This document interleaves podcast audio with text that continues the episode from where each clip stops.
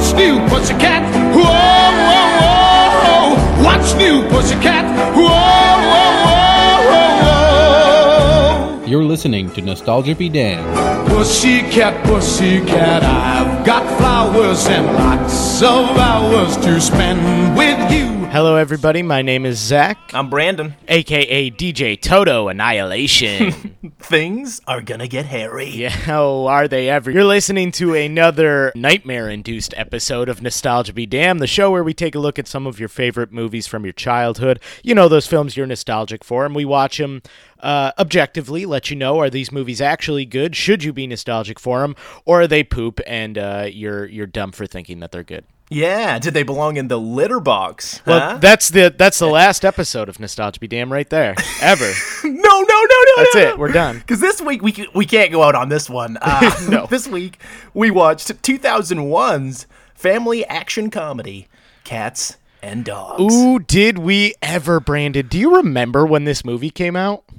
I am ashamed to admit how excited I really was for this movie. I remember seeing I remember seeing the previews for this and laughing at all the dumb jokes in the trailers. I this is this is truly uh, emblematic of what this show represents, what we're all about because this was a movie I loved as a kid. I think I came out it came out when I was like 10 or 11 years old, so I was still kind of right in that wheelhouse of I want to watch cute dumb animals say funny crude stuff and you know fart jokes. Fart jokes, dude. Right. Um. Yeah, I remember when this came out, thinking, and I'm so, again, this is the problem with this show is that we have to go back into our childhood and just admit how cool we thought these movies were when they came out, and that's exactly what happened. Like. I remember thinking, that's a cool concept for a movie, Mom. Let's go. exactly, dude. We we all know cats and dogs don't like each other. I want to find out why. And some genius filmmaker is about to tell me. the gentleman to uh, to bring this movie to us, fine folks, is a guy named Lawrence Guterman. That's who directed this. This was his feature film debut. He went on to direct the 2005 classic Son of the Mask with Jamie Kennedy, and uh, that's it. Nothing else as of recording this. Dude, what a legacy to go out on. God you know bless what I mean? him. You got cats and dogs and Son of the Mask. I mean, yeah, what a legacy to go out on, or maybe just, you know, die. Maybe just die on. No, come on, Guterman. Not, not actually, ki- not actually killing, yeah, dude. But of course like, not. No, we're not advocating that. Guterman's he's he's a fan, Hall of Famer in our book. I, in your book, I, I, I, dude, this is good. We have so much to unpack. I, you know what? I just want to, I want to read for the audience my immediate response when I started watching this movie. I texted Brandon, I think, just right. I started this movie while I'm on the treadmill. Uh, and the first shot is a CGI newspaper roll flying at the screen. It's going to be a terrible movie. stay tuned to find out if that uh, if that's true.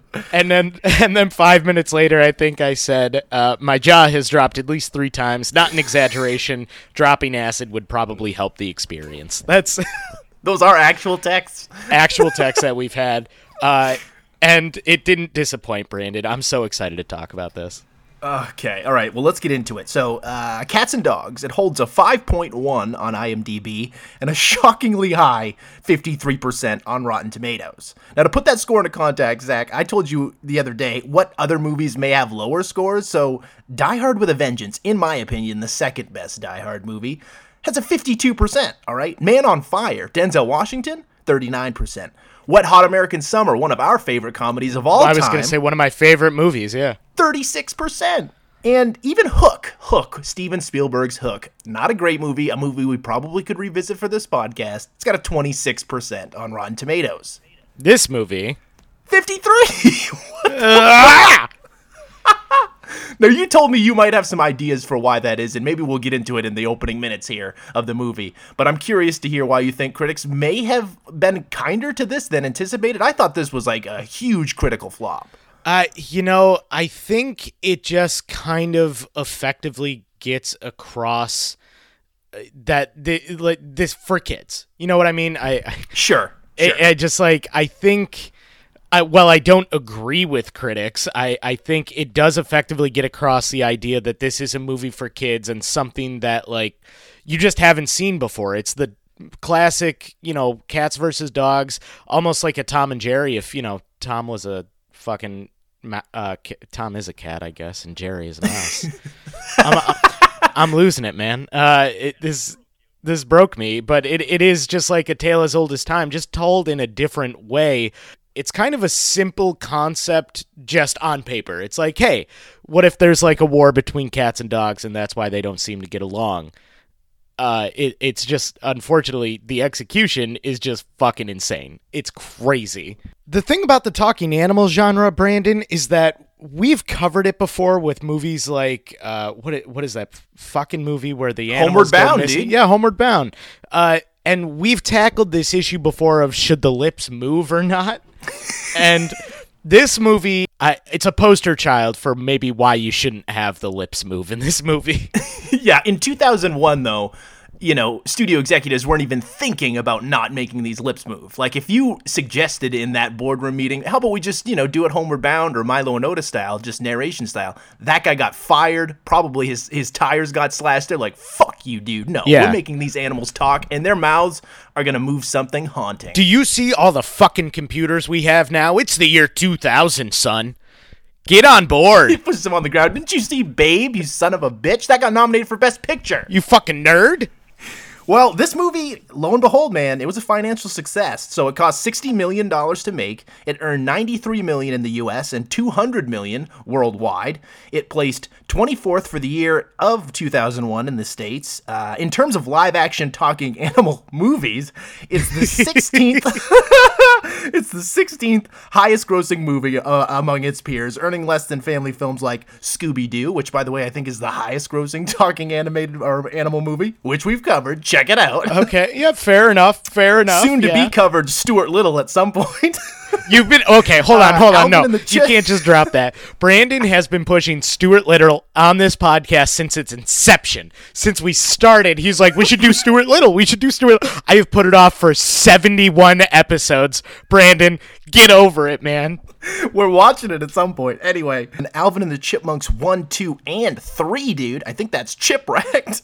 Uh, G Force, you remember that one about the guinea pigs? the spy the spy guinea pigs. then there's Peter Rabbit, uh, Hop, which was the Russell Brand Easter movie uh, as the bunny, and uh, Beverly Hills Chihuahua, all made less than those movies. However, it managed to earn more than classics like the fourth Alvin and the Chipmunks movie, I believe titled The Road Chip. Ah! Zookeeper with our boy Kevin James, uh, Garfield the movie, Racing Stripes, and Underdog. If you remember that one. Uh, yes, I yeah, I remember that. I remember Racing Stripes. I remember so many of these movies that I just stop doing this. Mo- movies, stop it.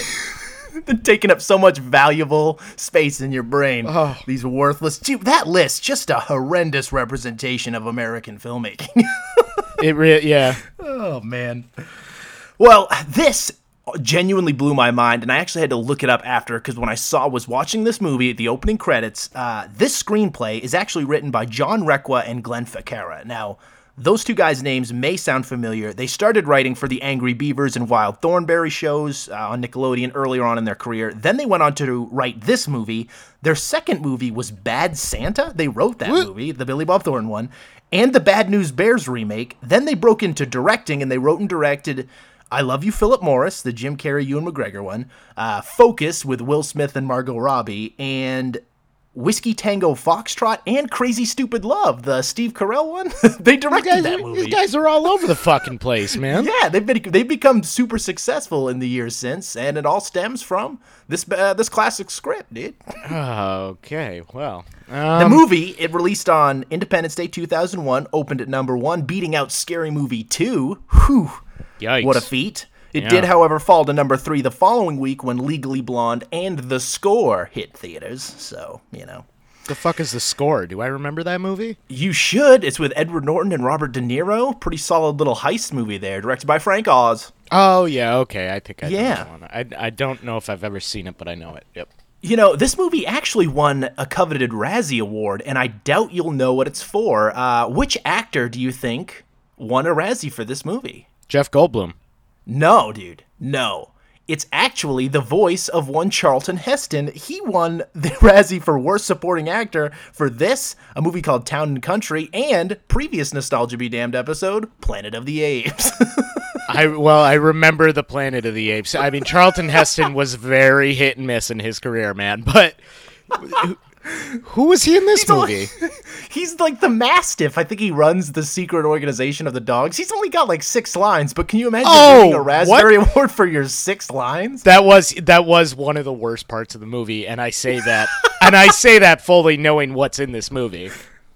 All right, just the last couple bits of uh, information here. Robert Rodriguez actually uh, uh, offered the job, turned down the opportunity to work on the film in order to continue his work on the Spy Kids franchise. So there's that. Ooh, The animation of the animals' mouths was done by a company called Rhythm and Hues, who had previous experience with the style, providing the animation uh, for the animals in Babe. Somehow in 1995, though, it looked better. I yeah, I it did. I I don't know.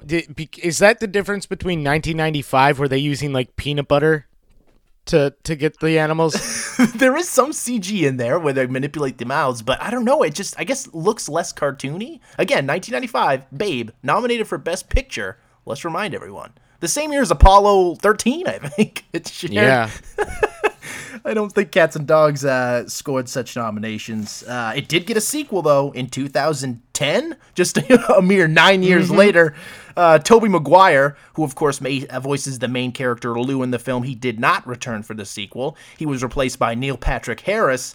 Luckily, three cast members, Michael Clarke Duncan, Joe Pantoliano, and Sean Hayes, returned for 2010's Cats and Dogs: The Revenge of Kitty Galore. I- not a financial success, by the way.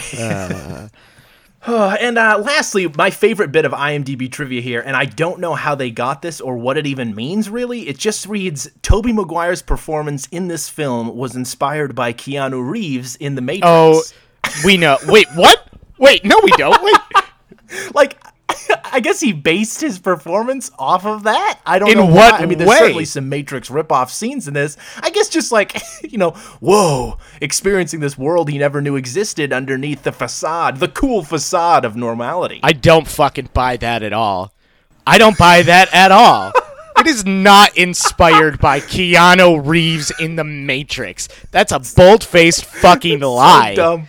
John Wick, however, is inspired by this movie, hence the reason he's so angry someone kills his dog. Is that a true fact? Is that? Can you imagine that's in John Wick's IMDb trivia? I listen. I remember when John Wick. Uh, man, you're blowing my mind because I remember when John Wick came out and laughing at the premise of the movie, and then I saw the movie and I was like, "Oh no, wait, this is sweet." Yeah. Are we going to have that same reaction to this movie's plot? Let's find out. So we open up on, like you mentioned earlier, this uh, CGI newspaper flying across right into your stupid face. This one wasn't in 3D. The filmmakers wised up and definitely made Kitty Galore in 3D. So Yeah.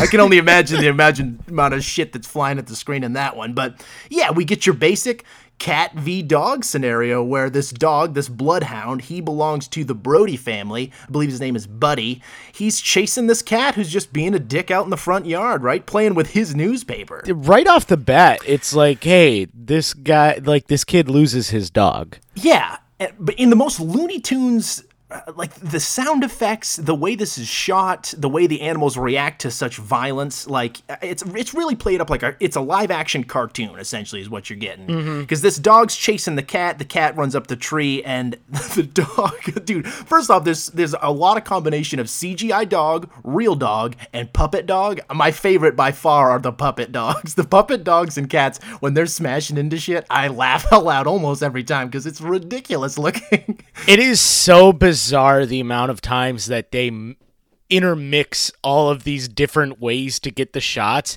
and they they do it they try and do it seamlessly at one point you'll be looking at a cg dog and then it'll get picked up and suddenly jeff goldblum's holding a real dog But they do this whole little chase. like, What cat jumps through the window? A woman, you know, trying to put a pie out on the windowsill, dude. She just, it's a classic Norman Rockwell American family. And she gets knocked over, pie falls down. it's a tale as old as time dude you know cats and dogs will be cats and dogs this cat runs outside, lays down in the middle of the road pretending to be dead. So the dog comes over to inspect the corpse of this feline. Then a, a van erratically driven in reverse down the road, parks in front of the dog and catnaps him, kidnaps him, whatever you'd like to call it. And that's the crux of the movie. The Brody's bloodhound buddy has been stolen. I need to interject something here, Brandon. I want to ask you a question. Uh, in this polarizing time of social media and uh, political divide in our country, do you really think a movie like this could get made where the filmmakers double down on the idea that cats are just fucking evil? Like, can you imagine the fight that we'd be having on Twitter over cats are evil? That's the thing, man. This is not a, a Freddy versus Jason or Alien versus Predator situation where, you know, the, the filmmakers are, are bringing these two titans to the screen and allowing you to pick your sides. They're very firmly on the sides of the dogs, and the cats are straight up the villains. I, I didn't quite expect that. They uh, they allude at one point. They allude at one point that cats are Nazis. They do. that they do. This, I, dude, there are some like voices when you hear. Sometimes they just in they inspire laughter, and one of them for me is Alec Baldwin as this dog. He's watching this all go down from a neighbor's like window, and when he starts talking as this dog, I don't know what it is. Maybe it's just the look of the dog mixed with Alec Baldwin's voice, but I do find almost everything this guy this dog says to be super funny. He's named Butch, and I guess he's a secret agent spy for the dogs, right? Yeah, he's a. I- don't understand. Like, is every dog in the entire world in on? No, they can't be, right? Because the whole premise of the movie is that the beagle isn't an agent. So, what is the world building here? Why is there a secret service for dogs? What do dogs do throughout the rest of the day? They just exist. Why do they need a secret service? How did they get why, like, why are they governing? They have their own television station because they have a reporter who's reporting on things. They have delegates. What secret Yeah, his life name's are Wolf the dogs? Blitzer, by the way. Hmm. Wolf Blitzer. But my what secret life are the dogs and cats leading that they feel it's necessary to wage war on each other and have like governing bodies for everyone? Well, we do get a brief history of cats and dogs later on in the movie, as told by Butch. But during this opening scene, we're under the impression that when cats and dogs are not viewed by humans, they're able to act their real selves and they talk out loud and all this shit. We've seen this, you know, done many times before in film. But what I'm confused about is why in the beginning of this movie, this dog and this cat aren't talking to each other. They're just behaving like normal dogs and animals. You know what I mean? Like they're just barking, they're meowing and hissing. There is no language until it cuts to the the window next door. This dog Butch sees it. He runs into his doghouse, presses a fucking Men in Black button, and all this g- gadgetry command center comes out, and he's like, "Oh, we got a problem." And then, holy shit, so many illusions are shattered in the opening five minutes of Cats and Dogs. If you had no idea what this movie was about coming in, if you've never seen a trailer, no one told you what the premise is, and you sit down in the first five minutes, you're like, oh, you know, it's a goofy little, you know, dogs chase cats and cats chase dogs. And then fucking Alec Baldwin opens up a spy center, and you're like, what the? uh, Like I said, acid would help the experience of this Yeah, movie. we get a little bit of inside this dog government facility led by Mastiff, who is voiced by Charlton Heston. And it's, yeah, it's basically just the CIA with dogs. They're all sitting at like government seats and operating computers. It's so fucking stupid. It's MI6. Oh my god. Well, during this little title sequence, we sh- were shown like dogs passing dog bones to each other that's filled with classified CIA information. Oh my god, dude. This is what's happening right underneath your eyes. Do you think after watching this movie, all these kids were like, you know, enjoying the film, thinking it's funny, and then we're shouting at their dogs to like drop the act? Max, I want you to talk to me. Stop fucking around. Like, getting the Definitely gave my dog a suspicious look. Even after this watch the other day, I gave my dog a look. I was like, I, you're, I know you're up to something. It might not be this. It probably isn't this, but you're up to something.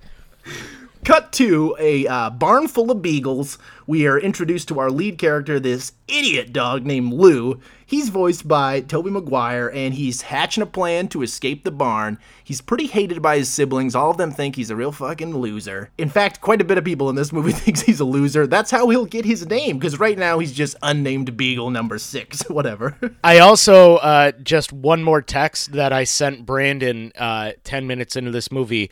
Oh fuck, Tobey Maguire. Oh fuck, I forgot. Spitterman himself. Spitterman himself. Uh, yeah, but this beagle, I he's like supposedly only he's a puppy, so he's got to be. I mean, if we're looking in this in a realistic scope, which why would we ever?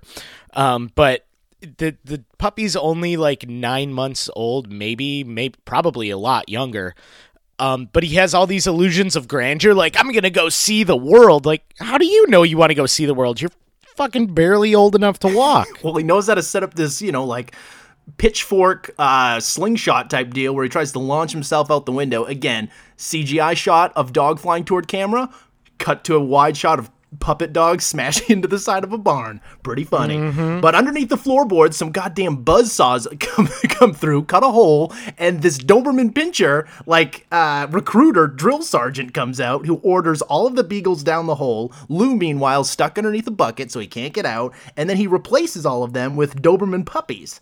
Meanwhile, Mrs. Carolyn Brody, played by Elizabeth Perkins, the mother in the film, she comes to this barn to buy or adopt whatever uh, one of the beagle puppies.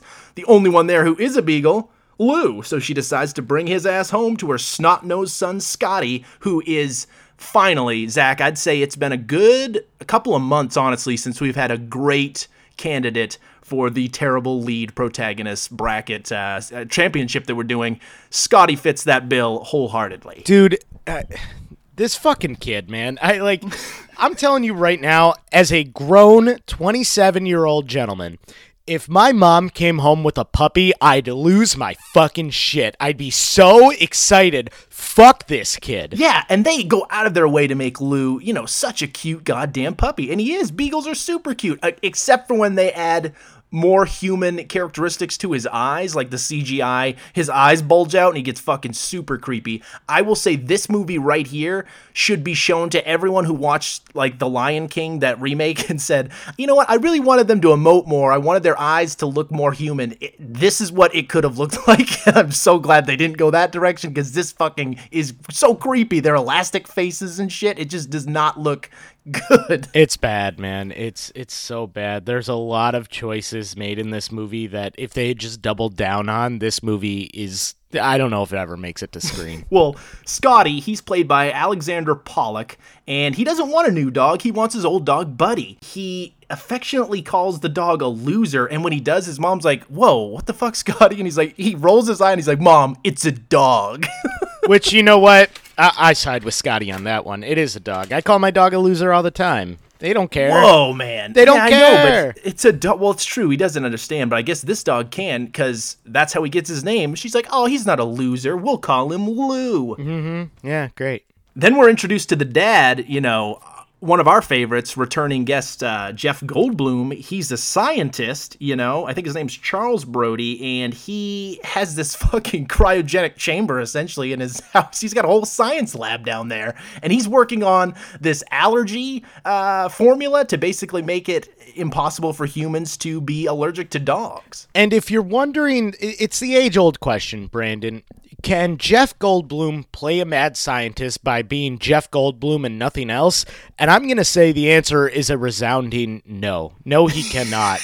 he is, he just couldn't give more of a fuck about this movie. He's introduced like with all these fucking stupid science wires all over him. He comes out and he grabs the dog and he inhales the dog in such a way I I don't want people to, I don't want to see. He like presses the dog's skin against his face and takes so many deep breaths just smelling this dog in because we find out that Jeff Goldblum himself is allergic and he wants a dog around to just basically test his see how his his formula is coming along. But this one, you know, he, the strain he's working on now, unsuccessful, still allergic to dogs. Back to work he goes. It's a classic scenario. Late 90s, early 2000s dad. He's just working too much. He can't spend time with Scotty, who's a terrible soccer player. Yeah, and and let's make one thing clear. Scotty, you know, you don't want to spend time with this kid anyway, but Uh, he he doesn't even. He, normally, I'm on the side of the dads on this one. I'm like, look, he's working to try and provide for his family, but he like doesn't even acknowledge the kid. He's like, uh, uh, yeah, and then he just turns around and goes back in. Yeah, he forgets everything involving this kid. He would forget to feed this kid. If the mother went away, that kid's dead for sure. But still, Oh, yeah. know, Scotty's Scotty's a chode. I wouldn't want this kid as my kid. You know. No, like let, let's let fuck Scotty. You know, fuck Scotty. So he goes to set the dog outside, calls him a loser once again, and then Lou, in his dog voice, calls him a cat person. They're very flippant about how close humans can hear the dogs actually talking English. dude i uh, i wasn't going to bring this up until later but i have to bring it up now it is not addressed in this movie if the humans can hear the dogs or if the dogs the dogs can understand the humans but it's it's unclear if the humans can understand the dogs and they take no steps to address whether or not like they're supposed to be hiding it from the humans. And then just like in the last 10 minutes of the movie they're like oh yeah they can hear each other. It's like it's just like thrown in. It's like they don't like, address it at all. It's like Stewie in Family Guy. I can't tell if they can tell he's talking. yeah but even even they break the fourth wall where they're like I, I don't know who can understand who but they in this movie they just like go about their business Well, They're- yeah, because typically in these movies, you know, it, the, the dogs will be talking English, and then it'll cut to the human perspective, and you just hear dog barks or something like that. They don't do Yeah. that in this movie. But even in Toy Story, they were like, you know, a human's coming, hide. In this, they just, in this, they're just, uh, oh, keep doing dog things, but they don't address whether or not they can understand them or anything. And then they just talk to each other by the end of the movie. oh boy. Well, Lou out is outside, and we finally get a, a bigger taste of how dumb this dog is. Because he, again, he's now uh, been adopted by a new family. He's like, oh, now I just got to go back to the barn and find myself a bigger pitchfork. Hey, dog, you're already out. You fucking don't made need to it, go back dog. to escape, you dumb dog. Dumb fucking dog. Well, while he's chilling in the yard, a bone comes floating in, is parachuted in, sets down on the, the, the lawn, and he goes over to grab it. And then this other dog, Butch, Alec Baldwin, comes out. He's like, that wouldn't be a good idea. Throws something on the bone, and it explodes. Apparently, that was a fucking test. The cats are trying to kill this dog. You heard that correctly. They are trying to kill this dog. They try and cover up when they when they kidnap the dog in the beginning of the movie. They Charlton Heston has a terrible line. You probably missed it because he's terrible in this movie. But he says he's fine. He's just being held hostage. But let, let's let's be honest. You never see that dog again. They don't address it at the end of the movie that he's set free. They killed that dog. Oh, that dog's dead for sure. They tortured the shit out of the dog, probably waterboarded him, and then killed him. like they are out to kill each other in this movie, and the people who made it were just like, "Yeah, this is good for kids. Go for it's it. It's funny. It's cute. It's cute. It's cute." Lou is mistaken for a secret agent because he believes he's, you know, sent from the academy. Butch does anyway. So sent to replace Buddy. Because I, another thing I'm curious about is how long the cats have been staking out this organ, this Jeff Goldblum character. It seems like he's the sole, the crux of their plan. Like if he didn't exist, what would the cats be doing to further their cat agenda? I don't know. All I can think is that maybe it's one of those James Bond things where they just start the movie and then they're like, "Hey, it turns out they've been following this guy," or maybe they just got the information that Jeff Goldblum was doing about it. They didn't know until just now.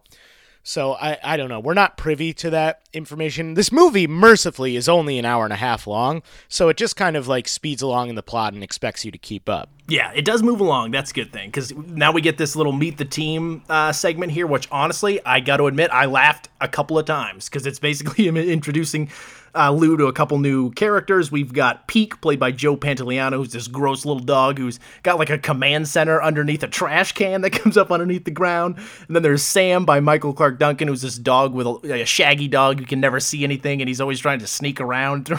Dude, I don't know. Some of these like images of the dogs doing dumb stuff, it's just cute dogs doing dumb stuff. I kind of laughed. I was gonna say it's you know it's the dogs being funny and cute and they're dogs and that's perfectly okay. It's when they start doing CGI stuff because the dogs are not capable of doing it where it becomes less cute because it's just not real. Yeah, it's a monstrosity. Speaking of monstrosity, Lou still has his balls. Butch is not proud or happy about that. That gives him the signal like, oh shit, he can't be a secret agent and he's still got his nugs. Yeah, we we gotta chop those up. Then we meet, you know, our film's villain, who I would say is a breath of fresh air. The voice casting and the, the performance behind this cat is pretty inspired. It's played by Sean Hayes. The character's name is Mr. Tinkles, and I would say 95% of this cat is CGI, and it is terrifying. I am so unsettled by the look of this cat when he's moving around and doing his thing. But I will say I really like the performance Sean Hayes is giving, as well as his sidekick lackey Jon Lovitz's cat. yeah, John. I mean, Jon Lovitz's cat is amazing, and you're right. So is Sean Hayes, and and that's the thing that we kind of were talking about earlier too. Is the puppet and the CGI of this villain cat is so it's stomach churning sometimes. but the real cat is just like a funny fat cat. It's really like it's awesome. yeah, I love the real cat. it's so infrequent that they showed they're just real cat sitting there. But it, yeah, they must have gotten this from what James Bond, right? It's like Blofeld's white cat. Essentially, they just decided to make him Yeah. a villain. And yeah, it's it's kind of clever. It's fun that he's this maniacal decadent cat that lives in this sprawling manor apparently his owner is either either in a coma or on his deathbed so he's basically cared for by the mansion's maid who dresses him up and and and you know treats him like her doll and so he's got a you know an inferiority complex and and takes it out on all of his his cat brethren because he's got a whole army of cats that are hiding throughout this mansion they keep coming in and out Right. uh, for him to deliver speeches to. But yeah, we just basically get kind of his plot to destroy the Brody family, and he wants to destroy the serum, and I guess re-engineer the formula to make it so that every human is allergic to dogs. Uh, yeah, but he doesn't say that until like the very like towards the end of the movie when they when when we start seeing the Nazi stuff. oh man. So we then get a little bit of the history of the war, you know, waged between the titular cats and dogs. You see, Zach, dog has always been man's best friend, but cats. That's a different story because it turns out in ancient Egypt, all the hieroglyphics that we've seen and all the art and everything, it, it may look like the Egyptians were worshiping cats when in fact they were ruled by cats. And we get a few slavery jokes in here. I, Oh, I find this a bit distasteful. This Oh, you find this part distasteful, do you? this whole sequence of yeah them basically taking credit for Egyptian slavery and how the pyramids were built and all this insane Yeah, shit. like What? I said, they double down on cats suck in this movie. An opinion that I was perfectly okay with back when this movie came out. Uh, polarizing now if you make it if you make this movie. Oh my gosh. And that's sadly not the first imagery they evoke regarding cats v evil dictators. Like they go they go hardcore on this. We get a little bit more of, you know, Jeff Goldblum trying to make this solution work. His kid is got a soccer tournament coming up that he really wants his dad to, to, to be present for. And then we get a little bit more of, I, I like the Jon Lovitz cat. They send out, him and, and Mr. Tinkles have this whole conversation about how they're going to send in the ninjas to kill Lou, cut to some troubling stereotypical Asian sounding music, coupled Wham, with wham, wham. what I believe to be like World War II era planes that Yeah, are like, like cut from- kamikaze planes, man. Yeah, it's shot like fucking Pearl Harbor. What is happening? This movie goes full blown. Fuck it, we're racist. It it just it's bad. Oh my god. Yeah, so the cats are there. They come to steal the solution. And they're leaping out of these planes, and of course, they're Siamese cats. Yeah. What, what? Oh, I'm sorry, Brandon. We're gonna get Japanese bombers and Asian music, and they're not gonna be Siamese cats. What the fuck is wrong with you? oh god. I was praying they were calicos, but no, they did not. nope.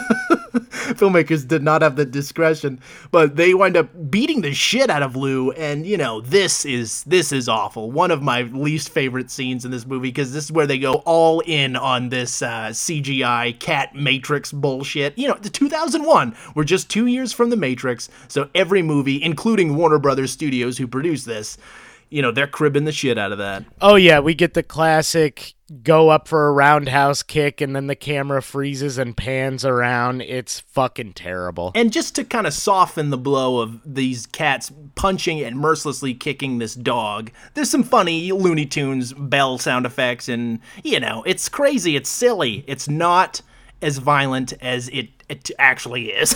Yeah, no, it it's not. It's they try and soften the real actual violence every once in a while. They're fine with them implying that we're gonna IED fucking dogs, but but when it comes to actually punching, it's just that's all you're gonna get CGI cartoons of like them getting hit with a pan or Yeah. something like that. Lou is eventually kicked into the trash can, which wakes up the Brodies. They come down to find the kitchen destroyed and blame it on the dog, so they put him outside, where he then meets a new character, Ivy, played by Susan Sarandon. She's a stray who I guess has some history with uh, Butch, Alec Baldwin's character. And I, I, I have a question here, and I do not want to come off as crude or insensitive. Did Susan Sarandon's character jerk off the dog? Yes, yes, yes, yes, and yes. so at first i thought it was i thought it was just like a cute funny bit um and again it plays a little racy but i wasn't going there because again he is basically a child dog in this spy organization but he tells her yeah i'm a secret agent all this stuff. She's like oh aren't you a little young? She tells him that you know she did know butch and whatnot and then she starts to rub him all over because she's basically like don't don't forget you know that you're a dog you should have fun. Man is fun to be around and whatnot.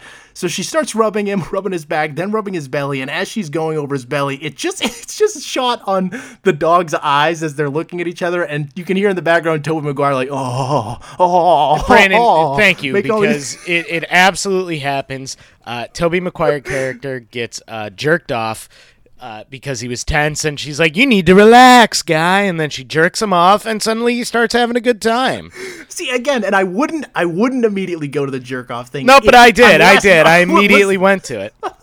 but it's confirmed. It's absolutely confirmed. And I think either this scene or a later scene, we'll just jump to it now. When she's talking to Butch, she reconnects with Butch there for a second, and she he says, "What did you did you rub him?" And he's all pissed that she rubbed him. And then she's like, "Oh, you don't remember the time I rubbed you that night in the park or whatever?" And going on and on. like it was definitely a sexual encounter that she's talking about. Oh yeah, they. Uh, I mean, look, Alec Baldwin, Susan Sarandon's dogs used to fuck, and now she's interested in fucking Tobey Maguire.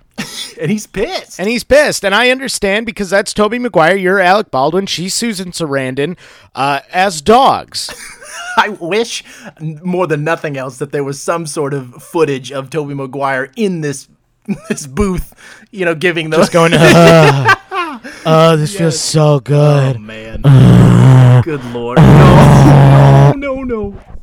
So, what is it? The next day, Scotty uh, tell is super bummed because his dad didn't go to the soccer tryout like he was supposed to. Not that the kid was good; he sucked so bad. I guess the coach, Coach showed told him to try out for the girls' team, Tryouts for the girls' team are on Monday. which you know what? Fuck Scotty. He gets what's coming to him. He's the worst.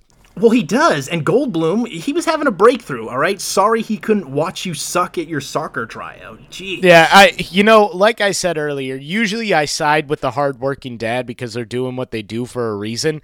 But uh, Goldblum also kind of sucks at his job, so it's it's it's a toss up here. I guess. Yeah, but you know, it's fucking Goldblum, dude. Life finds a way.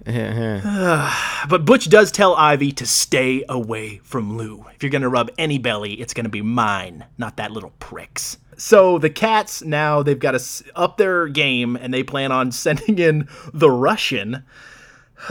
So Carolyn, the mom, she almost hits a cat the next day. I gotta say, it's pretty hilarious when this thing starts talking because it, it is an admittedly super cute, like gray kitten. Very cute cat. Very cute cat. She brings him home and introduces him to Lou. Basically, like the cat's like rubbing up against him. She's like, "Oh, I'll be back in a bit" or whatever. She leaves, and as soon as the, the she's gone, the cat starts talking in Russian, like, "Oh, baby boy, you've done fucked up now." I I'm gotta- going to I- fucking kill you, you stupid dog.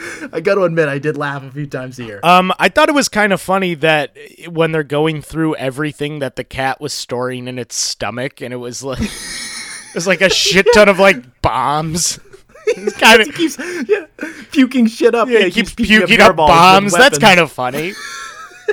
exactly because he plans to blow up the door off to the laboratory. So he said, I guess he must have puked up all of the supplies. Yeah. which includes all these wires and detonators and all this shit. It's kind of funny. Yeah, it's, that in itself is funny. The cat eventually is bested because there's this whole fight scene between him and Butch and Lou. They yeah destroy the living room in the process. Essentially, they're they win though, and there's this whole little scene where they're like, yeah, we pumped the cat's stomach.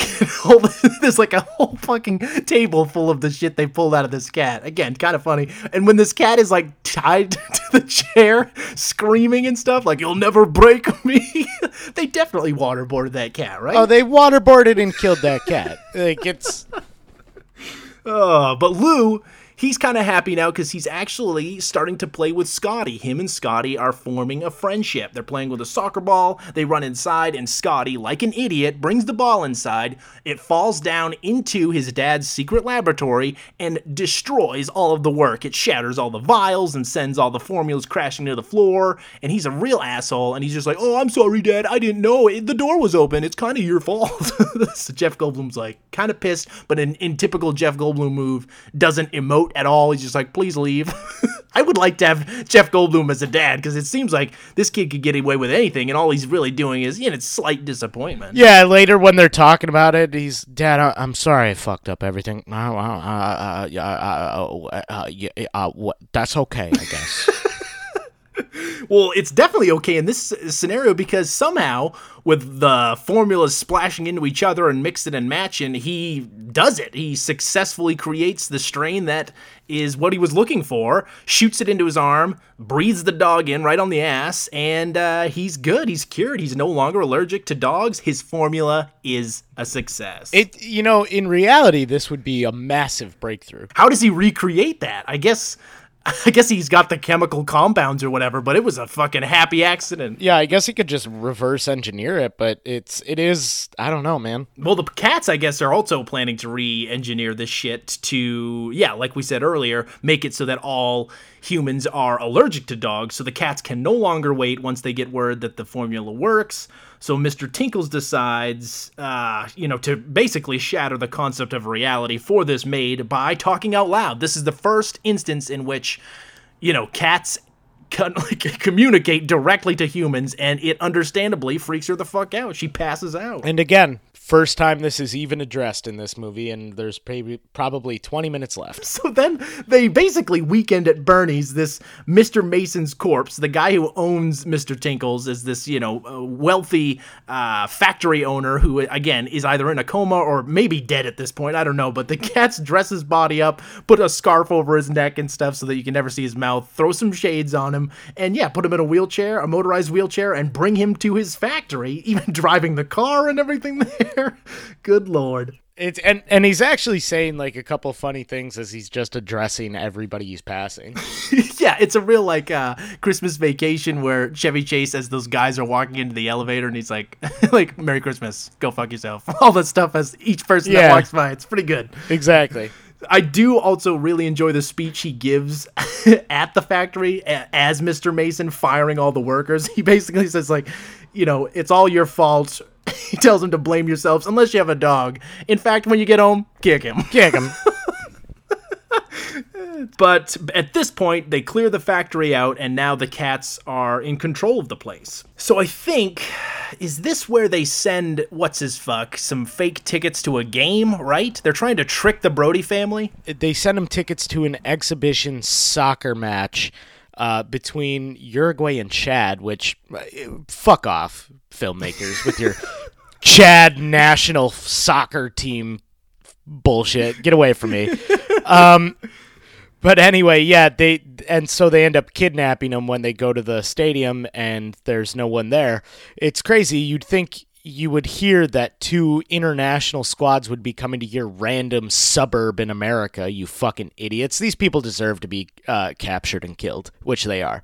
The local fucking soccer field or whatever completely empty. Jeff Goldblum again, uh, uh, supposed to be an intellectual scientist, is just cool with all this. Like, oh, I guess we'll be- we'll beat the lines for chili dogs, chili dogs, chili dogs. Ew, the chili dog chant.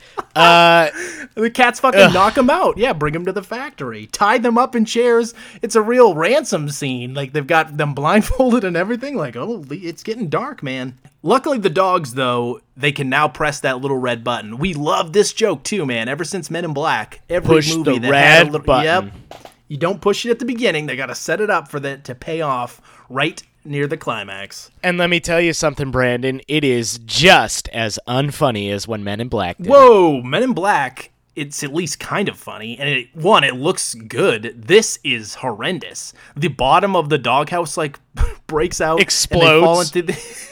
they fall into, they fall down into this fucking like tunnel, which is like got like a subway for dogs. Essentially, it's like sh- a rocket ship shooting them through this tunnel. It looks awful. It's so dumb. I just want I just want to know like what is this set up for? Why do they have this? What do dogs do? Do they have a currency?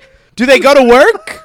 What's going on? I don't know, man. I know. I don't. I want to know the inner workings of this dog world and why.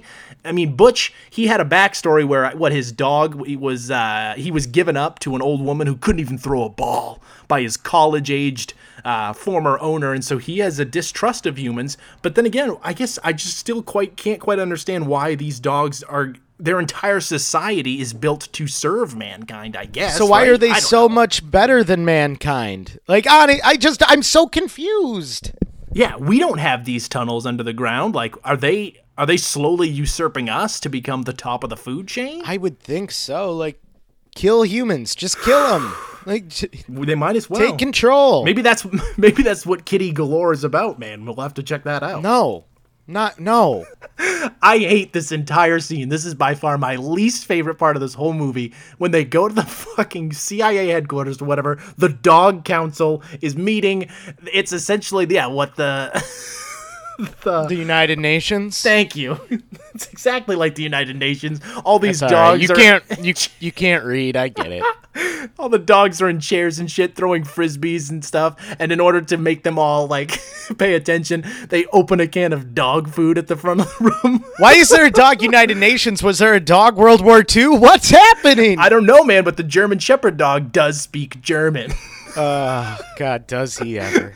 well the dogs take a vote and i love this because then it cuts to the news report as we said earlier reported by wolf blitzer that the dogs voted to sacrifice the brody family in order to secure the allergy uh, formula What kind of television is on dog TV when it's not the news? Do they have Dog Seinfeld remake? They do. They must. Like, who's watching? Who? Where do you watch this dog TV? Like, ah, maybe when our when we leave our houses, you know, the dogs then turn on their. It's a special, you know, channel or something that they can watch their own dog news. What's that movie Secret Life of Pets about? Maybe that's what. Maybe we need to watch that. I'm gonna go beat up my dog. I just have a feeling. I have a feeling that yeah, kids definitely were just screaming, shouting in their dogs' faces after this movie ended. Like, tell the jig is up. All right, tell me what's going on. Yeah, fuck this movie. I also wonder if like if there was a spike in cat murders following this movie, like all these kids thinking their cats are evil. I gotta kill this so that my dog can save the world. Well, I don't know if we needed this movie to tell us that our cats are trying to kill us. True, I guess. Oh, where are we? So yeah, Lou pleads with the the council there to save his family. I love humans now, and he's my family. oh, great, cool, yeah. He behind Butch's back steals the research and the formula and brings it to the dock. Stupid because he's beaten up by the cats, presumably, and left for dead, tangled in some fishing nets. And uh, the Brody family, blindfolded, tied up. The cats reveal their plan to re engineer the formula, and they make Scotty uh, allergic to dogs right away. Like he shoot, blows some of this powder in his face because I guess he, they plant this factory. By the way, is a fake snow factory. I think I don't know, but they plan to they plan to No, it's a it's a Christmas snow. it's a Christmas tree factory, and they Okay. blow fake snow onto the Christmas trees. and they plan to use this uh, fake snow as a transport device, kind of. Yeah, with, with the help of mice, we're getting into the Nazi stuff now. this so he blows the stuff in Scotty's face, puts a dog in, and oh no, Scotty is now allergic to dogs. Do they fix this, by the way? No, it never comes back into play. I was just about to bring this up because at one point he uh, spoiler alert, this movie ends on a happy note. Uh no, he goes to like hug Lou and he doesn't sneeze or anything like that. He's around a ton of dogs, he's not sneezing, so it's just not even addressed. It's it's a literal pointless point. In the movie. Mr. Tinkles then at this point, he's he grabs what he thinks is a gun. He pulls a gun on the family, and then it turns out to be a fake toy gun that, you know, Jon Lovitz's cat fucked up getting. But in the reality of this movie, Mr. Tinkles just planned to pull a gun on this family and kill them. Yep. Yep. Yep, yep, yep. We yep, cut yep. to Mr. Tinkles now in front of a full red backdrop here. Where now it's it's like gung ho and it's Nazi imagery. He's delivering this speech to a factory floor of cats and mice because they intend to coat the mice in this allergen and then send them out throughout the world to make everyone allergic to dogs. Yeah, it's Oh it- it's God. bad imagery, man. Pretty it's Hitler-y, not dude. something I would have been like, hey, let's let's go ahead and pull the trigger on this one. It's Because again, if I'm watching this with my kids, I would have been like, "Whoa, movie." yeah, uh, you don't need this. You don't Yeah, need this. now I, I- mean, the, this is a whole conversation I gotta have on the ride home. Just because the Lion King did it doesn't mean everybody else has got to. Cat, you're not the Lion King, cats and dogs. You're not the okay? Lion King cats and dogs. I did laugh when uh, the cats tell the mice what they're getting in return for doing all of this. They get 16 pounds of Monterey Jack cheese and the continent of Australia. Yep. okay, cool. 16 pounds Ugh. of cheese. That's not enough for every mouse in the world. No, They're getting shafted. Oh. How are you even getting to Australia? Uh, whatever. Uh, the dogs, they then try to rescue the Brody family as the factory starts catching fire. You know, this puppet cat starts operating a crane, lifting up dogs here and there. And, you know, the Brodies eventually escape just as it's starting to explode. But Lou, he's hurt. He can't get out, and he is inside the building when it explodes. Luckily, Butch, carrying Lou out on the On a Christmas wreath. It's a Christmas wreath. Oh, okay, that's right. Yes, beautiful, beautiful imagery as the fake snow is falling down. Very emotional. Scotty comes over, picks up this limp corpse, holds his dead dog one last time, and he says, You're not a loser, Lou. You're my best friend. And then Tobey Maguire licks up as a dog and goes, You're my best friend too. His eyes widen a little bit, and Scotty, for a second, thinks, like, Am I fucking crazy? Did I just hear that? And then there's an acknowledgement between two best friends that, yes, his dog just spoke human English. Why did we Scotty understood. why did we need to have this? Why did we like listen, if you're going to kill a dog off, kill a dog off. That's fine. But why did we have to go through this whole nonsense like, "Oh my god, I can't believe Lou's dead." Who the fuck were you fooling? all the one. kids in the audience, dude. Yeah, they're all No, heartbroken. not a tears single kid- not down a their cheeks. Not a single kid thought Lou was fucking dead in this movie. Even the dumbest of dumb kids, and kids get pretty dumb, Brandon. I don't know if you know this. Kids are kids are idiots. Kids are idiots. It's very easy to fool, but even in this movie, they're like, that dog's not fucking dead. Get out of here. You didn't have the balls to kill the first dog. You definitely don't have the balls to kill this one. Well, Lou lives his happily ever after. He goes to stay with the Brody family. He's going to live his life as a regular old dog. But Butch, he's going to stay in the agent game. We end on a uh, cat costume photo shoot where Mr. Tinkles is sent to live with the maid and her sisters, who also are maids. It's just a house full of maid siblings. oh man! Then we get a little "What's New, Pussycat?" Whoa, whoa, whoa! Takes us out on the end credits of Cats and Dogs. Oh, oh, man, what a movie! Yeah, it, that's one way to put it. What a movie. Oh, what'd you think, dude? All right, man. I, t- I told you the other day, and you mentioned it earlier in the podcast, that I had, um, you know, a, a theory behind why this movie was rated as high as it is when other movies, like some ones that we really love, maybe get rated a little bit lower. And as crazy as this movie is, and let's get something straight, this movie is fucking bizarre. There are so many weird shitty things going on in this movie. But as far as a kids movie goes, you know, it's fine for kids. Uh, if you're an adult who's consuming this with your children, you're probably looking for a little bit more nuance. And the fact of the matter is that if you look past all the bizarre shit and you sort of buy into it, you're like, okay, this movie is strange. It's got strange shit going on. The plot is bizarre. I'm just going to watch it. It's not a half bad movie. If you just buy into everything that's going on, it's really quick, it's simple, it's relatively unoffensive except for dogs jerking each other off and Nazi propaganda and racism. Other than all of that shit, it, it- it's not the worst kids movie I've ever seen.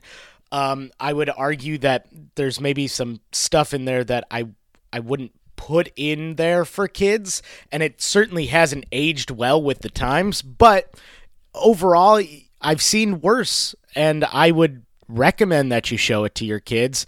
Uh, maybe just you know try to explain to them a couple of things that aren't right, or show them at an age where they're not going to understand the Nazi propaganda. Um, I mean, what was what was the rating on this fucking movie again? Uh, Fucking fifty three percent. a 53. It's not a 53. It's definitely not a 53. It's not that good, but not terrible overall. I'm going to go ahead and give it a solid 35%. Um, show it to your kids. If you're nostalgic about it, it's a hard pass. Don't don't watch it for yourself, but if you got kids or you got, you know, younger younger siblings or cousins you're trying to entertain, go for it. dude i i, almost want to i think i'm uh, to spoil it i think i'm gonna give it about the exact same grade maybe a 30 35 but i think i'll go the exact opposite of how you feel like i would not show this to my kids i would not want to sit through this movie again with children to try to explain half of the weird bizarre bullshit that goes down in this movie it is so over the top ridiculous and and like there's only like six farts in it dude i, I honestly That's true. There's only like 6 farts in it.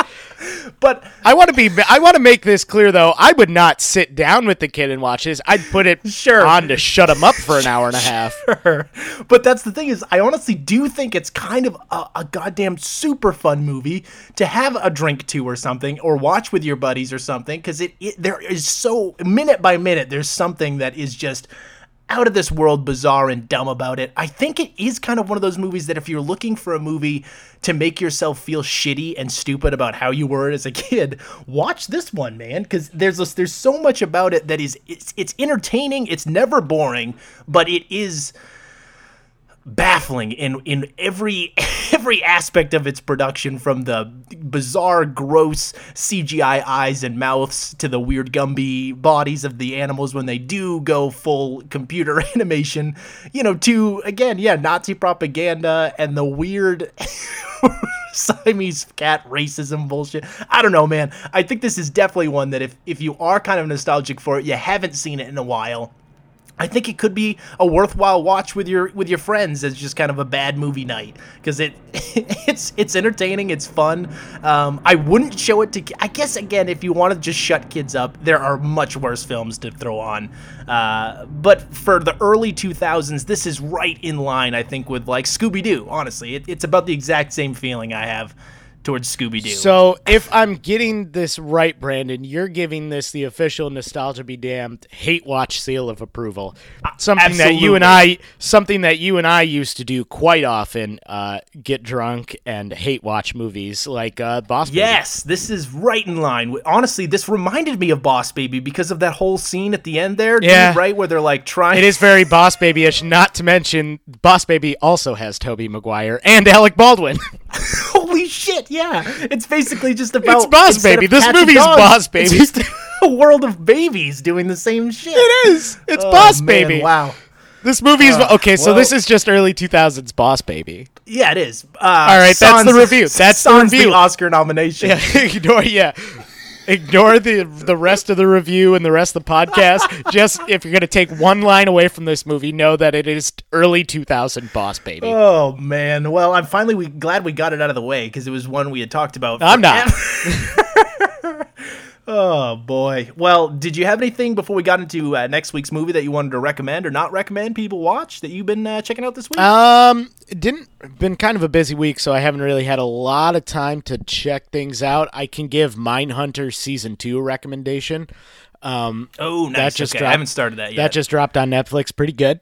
Um, I also did go out and finally see Once Upon a Time in Hollywood, and I know you recommended that last week. I'm going to give it a double recommend. I think it's Quentin Tarantino's most unique film. Uh, nice, dude. real I'm glad you liked it because I've good. I've heard a lot of people shit talking. No, man. I really liked he, it. he so. just like he just. I was talking to my buddy about this. It's so weird that he just decided to make a comedy. That's all that movie is. It's Right, just a yeah, comedy. yeah. It's a comedy, and Just it's a chill hangout. it was comedy. marketed all wrong because everybody assumes it's going to be a Quentin Tarantino bloodfest, and while it certainly has that, it's just a comedy, and it's great. It's his most unique film. I loved it. Good, good. Glad to hear that, man. Well, I checked out something on Netflix that I can also give the hate hate watch seal of approval. Uh, Marlon Wayans, Sextuplets, dude. No, you did not I fucking did watch, that movie, Brandon. because I knew it would be awful, and it did not disappoint, my friend. Oh did not God. disappoint, If you, I'm sure If you it wondered while watching the movie Norbit what this movie would be like if Marlon Wayans was the lead character, Never wondered that. Well, I did often, and uh, I found out while watching Sextuplets. So give that a watch or not. I do not recommend it, but it is kind of fun to hate watch. Uh, and then I checked out three movies. Good Boys, pretty funny in theaters. You know, it's a it's you know South Park's Superbad essentially, uh, tween Superbad. The two movies though I want to recommend the most, honestly, two of my favorites of the year so far. Uh, one of them was the Peanut Butter Falcon, starring Shia LaBeouf. Um, Dude, Hmm. That movie looks great. Yeah, really well done. Again, kind of like a, it honestly reminded me like a Mark Twain story, just something very simple, Americana. I, I really love the performances. If you're looking for something that's like just super sweet, not cynical at all, but also not schmaltzy or overly sentimental, I, I really enjoyed it. And then I just saw last night Ready or Not, which, dude, I fucking loved. Like, so goddamn fun kind of a vibe mixed of almost Cabin in the Woods and You're Next uh, with Samara Weaving, who I am increasingly growing more fond of with each, each movie I see her in. Uh, definitely a recommend if you're looking for some some just kind of honestly really fun late summer. Watch it with a big crowd if you can. Uh, it's enjoyable. Very cool, man. All right, so a couple of really good recommends and uh, one terrible recommendation from Brandon. Sextuplets. It's it's still on Netflix. Shut up! Shut up! Shut up! Shut up! Well, next All right. week. We're not getting away from the talking animal genre. No, we're sticking to a theme. We're sticking to a theme for next week. Uh, I don't know why we're doing it, uh, other than we were just like scrambling to find something to do for next week. It is currently on HBO. If you've got, if you're privy to that service, if you didn't cancel it after Game of Thrones ended, um, and it's a long requested movie. I think one of our first requested movies, and uh, go ahead, Brandon. Just take it from there. Yeah, we're taking from the tail end of our selection uh, process here. Typically, we go from like 1990 to 2005. I think this came out in 2004, the same year as another movie I want to cover eventually, starring Will Smith, I Robot. Not doing that one. That might have got you excited. but no, we're doing 2004's Shark Tale. Are we ever our first Martin Scorsese film? Thank God. And De Niro, I think. Wow. Yep, our first De Niro, Scorsese, not our first Will Smith film. Oh God, Nope. is it not our first Will Smith? Is it? Is it our first Jack Black? I was just thinking about that. It could be our first Jack Black. Renee Zellweger, uh, Angelina Jolie's in there too. Man, what a cast! Oh my God, yeah. Uh, what a movie! Car washes and mobs and sharks. Yeah. What more could you want Anyway. in a movie, dude? Oh, so much more. So much more. So much more. Anyway. And if you're looking for more of our episodes, feel free to check out our podcast site. That's nbd.podbean.com, right off Podbean, where we are originally hosted. You can also find us on iTunes and a few other podcasting apps and sites. Yep, and don't forget to check us out on Facebook. We're also on Twitter at Nostalgia Damned. Uh, it's the worst Twitter handle in the world, but there's nothing we can do about it.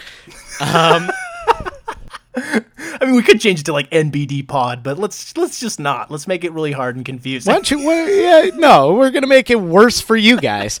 Uh, so follow us on there, so you never have to think about it again. Um, you can also let's see. We said Facebook. Don't forget to send us an email if you want. Uh, that's at nostalgia be damned pod at gmail. Dot com. You got it. dot com oh dot com great thank you um and uh, of course as always please please please please please write us a review. It really helps the show. And tell your friends i am so sick of watching these dumbass movies at the gym on a treadmill with people like I, I'm so self conscious. Is that guy watching fucking cats and dogs? Next week it's gonna be Shark Tale. Like, please, I want this to be worth something. Please write us a review. Oh my god, I love the fact that you mostly watch these at the gym, and I hope that there's a gym employee who's been keeping an eye on you, and every once in a while will pass behind you and he's like, "It's Shark Week, it's Shark Tale this week. I don't get this guy." You know what? You know what the most embarrassing one has been so far, Brandon, and I'm not even kidding. The one that I was most self conscious about was the Tobey Maguire Spider-Man movie. it was the one that I was like, I can't believe I'm watching. I feel like because that one definitely screams you're watching this for your own enjoyment. yes, absolutely. Like you could you could even make the argument if you're watching Shark if you're watching Shark Tale in a gym, you could conceivably be like, he's doing that for a specific reason. he probably has a bad movie the, podcast or the- something. yeah, yeah, exactly. The Spider-Man movie is like, oh, that guy just loves the Spider-Man movie. Oh man. so please, uh, write us a review if you would. Yep. Thank y'all for listening, and uh, tune in next week. And also, yeah, check out Boss Baby. It's on Netflix, and then follow that up with a, a nice hot heaping pile of Sextuplets. You'll have yourself a good night. Also, check out the Boss Baby show on Netflix. oh man, why didn't this get a show? This needs a show. it does. Goodbye.